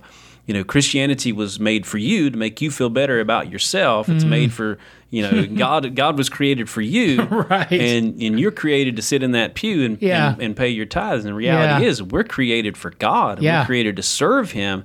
So it, it could be that, that some of what is being broadcast from the pulpits is not touching on these issues. you know, the true. issue of abortion, the issue of foster care and adoption, and and the issue of you know sex trafficking, any of the ills of society. It's like, man, these things need to be talked about, not just you know how God wants to make you feel better about yourself. Or make you richer and get Yeah. you that Yeah, it sounds like it sounds like a pastor out in the Houston area. Yeah, maybe. That speaks out of a dome. I don't know who, who that that is, Joel Osteen. Not naming any names. Yeah. I'm just saying. SS. What was the Babylon Bee? SS O- Olstein. SS Prosperity. I think is the name of Oh, the was boat. it? Yeah. yeah. So, uh, you know, talk just looking at 2019 here. I mean, how many mothers have you think you've probably probably have convinced this, Um, this year? so we've seen at this point, I think about 320 Oh, wow. have chosen life, chosen life so far this year. Oh, that's awesome. Wow. Yeah, yeah, it's pretty amazing to see see the Lord doing that sort of thing. Yeah. We saw last year we had 500. I think we had 501 moms choose life Oh, wow. last year. Yeah. Wow. Do y'all do y'all have a central location that you guys hone in on, or do you have different locations that you guys primarily go around? I mean, you don't have to So- give locations because I, don't- you know, I, I'm not big on you know doxing people or figuring out you know Yeah, like pro, sure. kind of protest or whatever. I mean, Yeah. Hmm. That's a good question. Yeah, so we focus on the abortion centers in Charlotte. I mean, we what we what we do we call it sidewalk counseling. So we're on the sidewalks in front of the abortion centers, and we're trying to counsel Sure. moms to to not go into the abortion center. And there are actually three and soon to be four abortion centers in Charlotte. Uh, a lot of people don't know, but Charlotte is an abortion hub for the southeast. Charlotte is an abortion destination for um, you know all the way from the top of Florida and, and Alabama, um, Georgia, Tennessee, Virginia. Uh, we see Kentucky. We see people from all over the southeast come to Charlotte for abortions. Why is that? Um, Well, you know, could be some of that shame that you were talking about earlier. You know, that shame issue that they don't want to be caught in that, you know, in their own Their area, city yeah. in their own area. Some of that probably, um, but more than anything, I think it's the I think it's marketing. it could be. it's marketing from the abortion clinic. Let's let's make no mistake. Abortion clinics are a multi-million dollar industry. oh, absolutely. I mean, Yeah. from from the body part selling to whatever you know, uh, whatever they want to call it. I mean, it's just uh, Yeah. it's what it is. I mean, I think it's been pretty much revealed on Project Veritas and other things uh, out there in the industry. Um, in fact, I have a quote from uh, and I, I don't I don't want to tie you to anything in my quotes because I have a big mouth and I own every word I say. So this is not Daniel Park speaking, but All right. We uh, there's a, a, disclaimer. there's a, a gym of a gym of a doctor named uh, Ron Verani. Uh, Yeah, Ron Virmani, yeah. Virmani, who uh, who had a quote for uh, Cities4Life volunteers: "Rape them and send them here." Yeah. He they actually have that on recording. Yeah. So that's uh, I don't think that's part of the Yeah, you know doctor's oath. There, You know what's uh, when I use the word funny, I don't mean ha ha funny. Right. What's strange about this is that same doctor was arrested for rape in uh, in 2014. So lost his license temporarily, didn't he? temporarily, yeah. And then somehow the charges were dropped, and he's you know he's now doing abortions Somehow. again. And Somehow. yeah, I, I like my prayer is for some of these doctors, nurses. I, I don't even want to call them doctors. Yeah. abortionists and uh, abortionist assistants um, and people that work in the industry. I, I haven't seen the movie Unplanned yet. I plan on I plan on seeing Unplanned um, because I've heard that's a very powerful movie. yeah, at least from the trailers I've seen. Um, I really play, pray for those people in that industry because I, I want them to have a change of heart. Yeah. Because, um, you know, we've talked about this. This is this is a scourge that is being perpetrated upon American society. We're losing, if you look at just from the straight philosophical, not the spiritual, but we, mm. we could be losing people that have potential great worth to science and philosophy and knowledge and politics and sports. I mean, we're losing a whole generation of humanity, mm. and it just breaks my heart that you know to see that as as someone who's not been able to have my own kids genetically, and I'm glad I couldn't because I have some messed. Up. I won the genetic lottery with health, but it breaks my heart to see that, and I I, I pray for uh, the women, the men that are involved, you know, it's from the, the father mother side to also the doctors and nurses. I really would love to see a change of heart. And you, you're seeing some of that where nurses are coming out now and saying, you know, this is what I witnessed. And um, I think there was actually an article today that came out. And there was a baby in an abortion clinic that actually cried for nearly an hour on a live table until the baby finally passed away without any help or help. So that just breaks my heart. Yeah. It really does. Yeah. Well, we've seen, you know, we're we're there. Um, certainly, our primary focus is to reach the moms going in and reach the dads. Uh, but we do offer from you know um, the ministry that the unplanned movie uh, Abby Johnson and her her uh, organization, which is uh, and then there were none. We offer their information. We we call out to the workers. Hey, you can go to abortionworker.com and they can help you find uh, better work. And we've seen uh, in the past two years, we've seen 16 abortion workers quit Wow. um, from the abortion centers here in Charlotte. And so we, you know, and that's that's you know, it's we're not trying to hurt their bottom line per se, but that hurts their bottom line to have Yeah. to Retrain- hire new, retrain yeah, people, yeah. retrain, rehire, and uh, and we've seen some of those workers come to know the Lord, you know, which is which is amazing. Yeah. you know, That's I think that I think that might be the hidden story in all of this. yeah, could be. Uh, you know what I'm saying? Because you, you think of how many times their hands have participated in the taking of life, and all of a sudden them to have to switch. I mean, the weight of that, you know, the shame that they also will have to carry, you know, ask forgiveness for is a huge, huge thing. But I know God has that scandalous grace we talked about it on the our show Monday. You know, scandalous grace where God can heal those wounds, and so yeah, it's just it's a tough subject to go around because you know it's one of these things where um, this is a this is a cross section of uh, of our culture and politics right now. It's very very uh, volatile. It's very it, you could light a match on certain days you know, on on the Facebooks or uh, the Twitters with you start talking pro-choice or pro-life, and Yeah. people people are very polarized. They're in one boat or the other. Yeah. There's really no mo- middle ground, and neither should there be middle ground. But um, it's just very volatile and sometimes hard to talk about. And you know, people have lost careers over taking a stance one way or other. Or people have lost uh, you know family members due to their thoughts and ideology on on this subject. So. Um, I just, but like I said, I appreciate guys like you out there trying to make a difference, and I agree. I do agree with you also. Churches do do, do need to do a better job. I mean, and I'm not saying just the church building or the church leadership. I'm talking Right. about the collective body of Christ and the church needs to do a better job. You know, we we uh, one of our contention points I've always had with churches um, is that we should never have a homeless person sleeping on the street. We have buildings that are empty six days a week yeah. there should never be a child in foster care due to that string of families. Yeah. And it, yeah, I'm I'm complicit. They complicit in not being a part of the uh, the foster system. Maybe we will be. We've talked about it, but, mm-hmm. that, but we should be able to fill the gap there. That's where you know politically that's where volunteer volunteerism comes in and volunteering your household volunteering your coin volunteering this to meet needs and i wish we would just see that more as a coll- collectively as a society talk about because I don't think we've done enough justice to not only are you doing the sidewalk counseling, but then what happens afterwards. Yeah, so you know we encountered uh, some very difficult situations. I'll just sort of sh- Yeah. share a story that'll Yeah. kind of walk you through how how um, you know how these stories can go.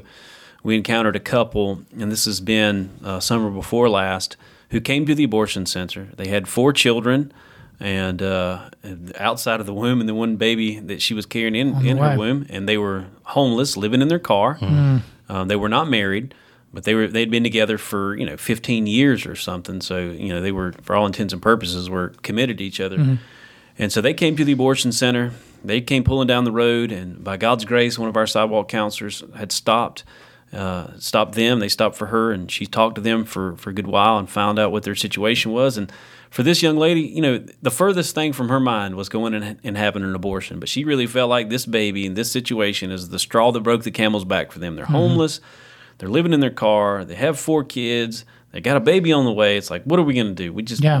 and so we were able to get them to come on board the mobile ultrasound unit, talk through the issues and the struggles that they had. And uh, and she just really broke, and you know I'm, I don't want to have the abortion, but what can you guys do to help me, please? Yeah. By the end of the day, we had them put up in a temporary motel. So I mean that's the best you can do off the cuff right there for a Right. family. So we we raised the money real quick. We put it out, and people were willing to support. So we put them up in a hotel for I believe for a week, in an extended stay hotel, and then we're able to connect them with another ministry that had a housing uh, a housing ministry that they they run, and got them plugged in there. Um, by the end of that week, when we met them on on Wednesday, um, she kept in contact with our sidewalk counselor. On Wednesday, she realized her need for a savior and surrendered her life to Jesus. She's like, "This is a hard hard thing I'm dealing with here, a hard situation. I can't do it on my own strength." And she gave her life to Jesus. On Thursday, he gave his life to Jesus. By Friday, they were in front of the courthouse getting married. Awesome. we, we found Oh, a uh, we found a, a pastor that would come and marry them, and uh, he married them. Then you know that following week, we were able to um, get them plugged into housing. We had uh, the, their car that they were living in actually broke down. We were able to kind of rally the church, and were able to get them money, and we bought them another car that they were able to, to you know, I mean, because they were crammed in a little sedan anyway. They needed something bigger, so we were able to get them in another vehicle. Um, and you know that situation, I'm he, he just texted me the other day. The the, the husband did, and uh, we stay in contact with each other. They're doing well. You know they have their struggles like any marriage Sure. does, like Yeah. any family does. But we've seen God do a lot of things. And, and last I heard and talking to him, he's saving money, and they're looking to, to buy their own house Wow. now. Oh, wow. You know, so you know that's that's a that's a sort of full, full circle. You know, Yeah, and see that. Don't mind me, guys. It's just the allergies. Um, I don't But you know what, man? That's. yeah, I look. I, I don't hold this against me, but I mean, this is uh, a lot of times in our podcast. I talk about how inept the government is and our tax dollars. They're very good at collecting it, but very poorly at spending it. All this was volunteer money. Oh yeah, mm. It- That's that's the power of when God speaks to people's in in there's certain. I mean, like me, I may have not felt compelled to give money, but you had a lot of people who did. oh yeah. Mm. I love that. I love how Yeah. God sparks something in their heart to volunteer their own money, Yeah. their own time, maybe their own skill. And that's, that's powerful. And I'm glad, I'm so happy to hear that the guy's doing great. Yeah. Or doing better, I guess I should say. And who's, who's to know what their story is of, as a family in five years from now? Oh yeah, yeah. And that's going to be the most powerful. Maybe they're out there on doing sidewalk counseling with you. Hey, you never That, know. that'd be Yeah. awesome. Yeah. Do you think a, a majority of it of abortions are happening just because of lack of resources? You know, I think um, because in in my experience, there are women in, and I'll actually say this, and I don't say it in some kind of like smug way, but mm-hmm. women that are going into an abortion clinic. If I have a chance to talk to them, I will t- share with them. Listen, there are people in similar situations to yours that are choosing not to go in there. Hmm. So mm-hmm. that's not the remedy to your problem. Mm-hmm. So I think it's that in the sense that, that it's in their mind and their hearts. They feel like they have to have an abortion because of these situations. The reality is, a lot of it's wrapped up in that that fear that I spoke of earlier. They're just under this They can't fear. do it. And, yeah, and it's just they've believed the lies of the enemy. They've believed the lies of society. Um, you know, some of these young men have believed the lies of society that, that tells them, you know what, you can't be a dad. You're too young. You're you. The community you were raised in, you didn't have a dad. All this other garbage that they've been fed. And you know, I speak directly against that, and I say, listen, if people are telling you you can't be a good dad, I'm telling you they're liars and they don't know God. Mm. because if you put your trust in Him, listen, I was a dad at 17. I'm a horrible dad now, except for the grace of God, right? Sure. I need the grace of God. You need the grace of God. That mom going in, she needs the grace of God. And so, you know, we have to combat these these sort of lies that they believe, the lies that society puts out, with the truth, with what God's word says. That all those that put their trust in Him will not be put to shame. As it says in, in Romans chapter 10, all those that put their trust in the Lord will not be put to shame. Um, so, so there could be many, many Yeah, reasons. okay. But uh, but uh, it boils down to just a bunch of lies that, that they're believing. Yeah. Wow. Just to speak to the, uh, I know disproportionately here in Mecklenburg County, Cabarrus County, probably some of the other greater counties, and make up the greater Charlotte area. You talk about the ethnicity breakdown. I wonder is it most of it proportionally black, disproportionately black in Latino, or do you find less Latino community due to certain circumstances? What do you what do you find kind of? Yeah, so I mean, the statistics um, and just practically the way it's borne out that we see, it's about seventy percent of the people going into abortion centers in Mecklenburg County are African Americans. Wow. Um, and then the rest, you know, sort of a I don't know exactly the statistic on on uh, um, Hispanics. We do see Hispanic uh, folks on a regular basis. Of course, many Sure. many white um, people there for abortions. You know, the whole idea, um, if you've done any research about Planned Parenthood and the abortion industry, is it does have a targeted effort against the African American Oh, they population. plant they plant them right there in the communities. Yeah. And you know the abortion, the main abortion center that we reach out at that does you know thirty to forty abortions sometimes every day, six Hmm. days a week. On average, on average, I think they do between twenty and thirty, uh, six days a week. But there's some days that the whole parking lot's full, Yeah. you know, forty or fifty people there for an abortion, and it's located right behind a minority neighborhood, Grier Heights. And right on the other other side of that same neighborhood is another abortion center. So just like three minutes down the road is another one. So these both of these abortion centers are located right there near that minority neighborhood. You know, you're not going to find an abortion clinic in the country club. You know, Right, They, yeah. they- Yeah. It's a targeted effort, man. You know, and they're playing on people's you know um, fear. They're playing on economic situations, all of that. Because these are these are businesses that make a profit off of abortion. You know. Well, I'll speak to this. Not this is not Daniel speaking. This is me, and I own this words once again because I don't want to put any words in his mouth. But where's our social justice warriors at for there? I mean, mm. how about the how about my white liberal friends who are listening right now that go to speak about racial injustices? I mean, how would you like to see an abortion mill right in the back of your neighborhood? I mean, eh, eh. it, wouldn't stand for it it. wouldn't stand for it, right right next to the HOA community community pool. I'm going to go to Harris Teeter and pick up uh, some dozen donuts. right. And by the way, Yeah, right beside the Starbucks. Yeah. God, I mean, it just if you can't see injustice there, and I, I then put down your uh, put put down your Black Lives Matter hashtags and put down your social inequity hashtags. I mean, this is this is a real lie. This is where your word should meet the street. Your rubber, you know, rubber meets the road, and we don't see that. I, I mean, anyway, that's I had to say that. yeah. So. I can't get enough of the stories. Do you have any more stories that just have, have blown you out, away and just you've really seen God move? Yeah. You know, one story that always sticks out in my mind, and it's not, you know, like all these ins and outs of the stories, it's just the way it played out really broke my heart initially. So, you know, we're there in front of the abortion center. We see this car come down the road, which we do every day. Mm-hmm. See, you know, many of these cars.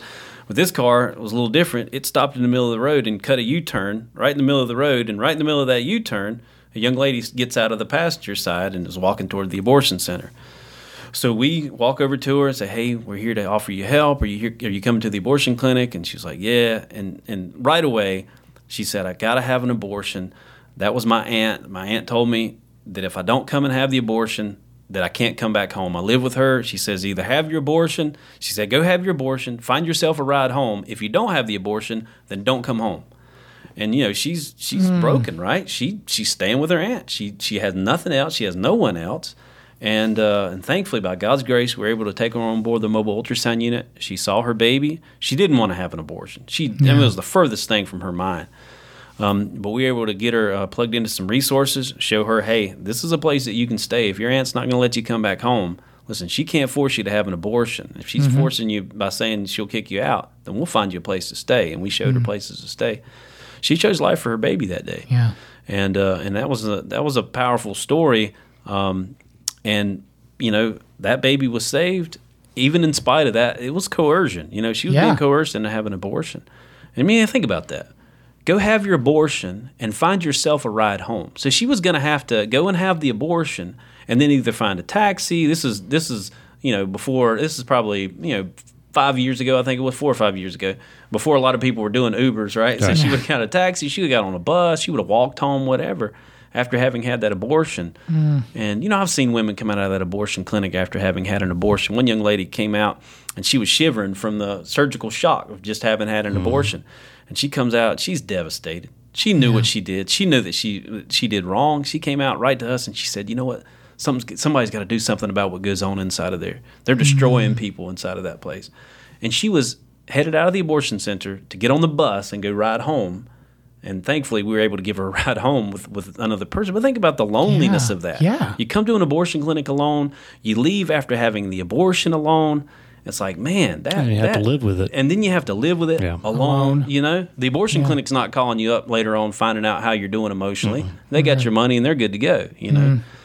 So uh, yeah, but but God, thankfully, God's people are out there on that sidewalk, and we're able to to reach those those women. Are there um, s- stories of, of women that have had the abortion and then just That get was on my the bus? question. Oh no, it wasn't my sorry. question. They get on your your uh, bus or mobile. What is it? Mobile, Mobile ultrasound, ultrasound units, unit. we got yeah, D- And just need somebody to talk to, and you're there to yeah. to talk with them there. Yeah, yeah, we've had many of those conversations sure. where we've been able to, uh, you know, very graciously show them what Jesus has done for us, even in spite of our sin. You know, our sin separates us from God. Jesus Christ comes and, and bridges that divide, and we point them to the Lord. We have women within our ministry.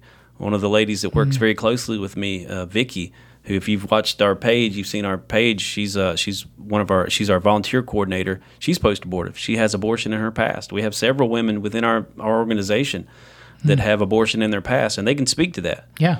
You know, so that's you know, it's a we're a gospel centered ministry, and uh, women who've had abortions, listen, they need Jesus just as much going Sure. in as they do coming out, and vice versa. You know, so yeah, we've been able to to have those conversations, and seeing the Lord do amazing things and, and bring healing and restoration in those situations. That's awesome. Thank you for not shunning the women who've actually, you know, what I'm saying, have Yeah. have done that and then seeking counseling. I mean, I think that's a big part too where we miss off is, especially in today now, where if you don't do what I ask or don't believe the way I did, that we have a tendency to shun them and, and close the door. And Yeah. um, especially, you know, I've, I've seen it happen at churches where somebody may go on their wayward way, fall back into an addiction, reach out, and we the door's kind of shut. You know, so Yeah. I, I that's where you know uh, ministries like yourself and what you guys do is big big in that recapturing those people. Yeah, yeah. One of our one of the things that we've been trying to do for for a good while, and it's a difficult ministry. Um, we're there in the morning times when people come into the abortion center, anywhere from nine to to eleven on the weekdays, anywhere from seven to you know eleven or twelve on Saturday, and and typically by that time all the patients are in. Well, then from about one to three, you'll see the patients come out after having had the mm. abortion. And we really feel like that we could reach them on the way out. It's like after they've had an abortion, what happens, right? Hmm. Either the devil gets a hold of them and, and look what mm. you've done. There's no forgiveness. There's no salvation for you. You know, the, the liar that told them to go in and comforted them on the way in is their accuser on the way out, you mm. know? And so we feel like, okay, either the devil's going to get a hold of them or the Lord's going to get a hold of them. So we want to be there to plant gospel seeds on their way out, you know, and get literature in their hands that talks about healing and restoration. And uh, so we, our goal is to try to raise up teams for that. We do have teams on Friday afternoons and Monday afternoons.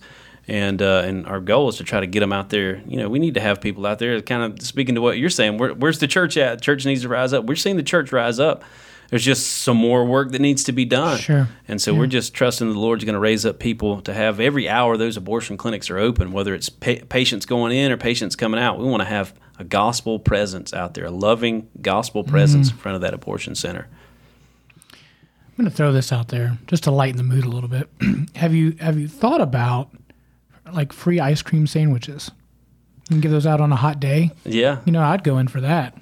I'm just, I'm just. Well, we've we've we've had uh, folks come out with roses and offer roses Uh-huh. to those going in and that sort of thing.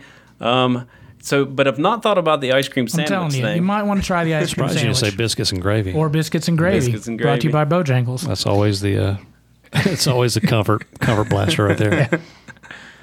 Well, man, uh, you got anything else? No, I think it, it just is so remarkable. Uh, my heart goes out to you guys, to the ministry, to those women, to those babies. You know, it's just you're doing you're doing God's work. You know, and I know you hear that and, and people say that, but man, you are the hands and feet of Jesus, and you can tell that by the stories, by your life, um, by your works, and and so kudos to you. yeah, all all by God's grace. Yeah. Well, uh, Dan, Daniel Parks from Cities4Life, thanks for joining us once again. Where can we find you again uh, for our social medias or website? So it's charlotte.citiesforlife.org is our website. And then just Charlotte Cities4Life. You can find us on Facebook. And uh, and we have an Instagram. Mm-hmm. And I don't do anything on Twitter because I just can't The cesspool, cesspool humanity.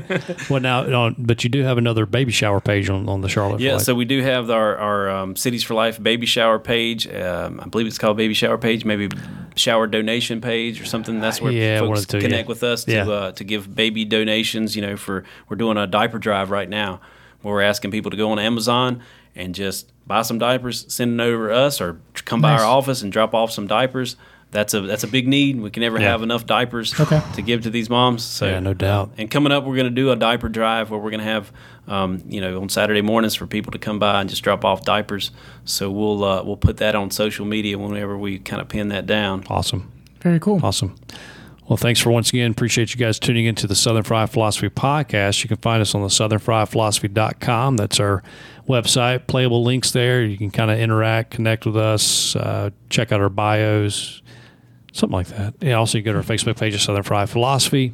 Um, you'll see our current episode, some stupid memes, uh, things I get banned for, probably. and also check us out on the Twitters and Instagram, which we don't really use Twitter except maybe to throw an episode ever out there. Yeah. But anyway, it's SFP Radio. Uh, also, the Instagram is SFP Radio. Uh, go go to Google uh, Play, iTunes, Stitcher, iHeart, Spotify. The new one that we're using called Podcoin. Anywhere you use your podcast or anywhere that you download your podcast, go to our podcast, look up Southern Fried Philosophy, hit that subscribe, the heart, uh, like, follow, whatever it is they use. Um, just do that. Give us a review. We appreciate a five star if you think we're doing an all right job. Four is acceptable. Or if you really hate me, just put a one. But anyway, write a review. Um, that helps us move up in the algorithm. And yeah, that's how we love to connect. And don't forget, you can be part of the SFP Insiders and SFP family by joining our Patreon page or Patreon subscriber. You can find that on the Southern Fried Philosophy website. And as always, keep looking up.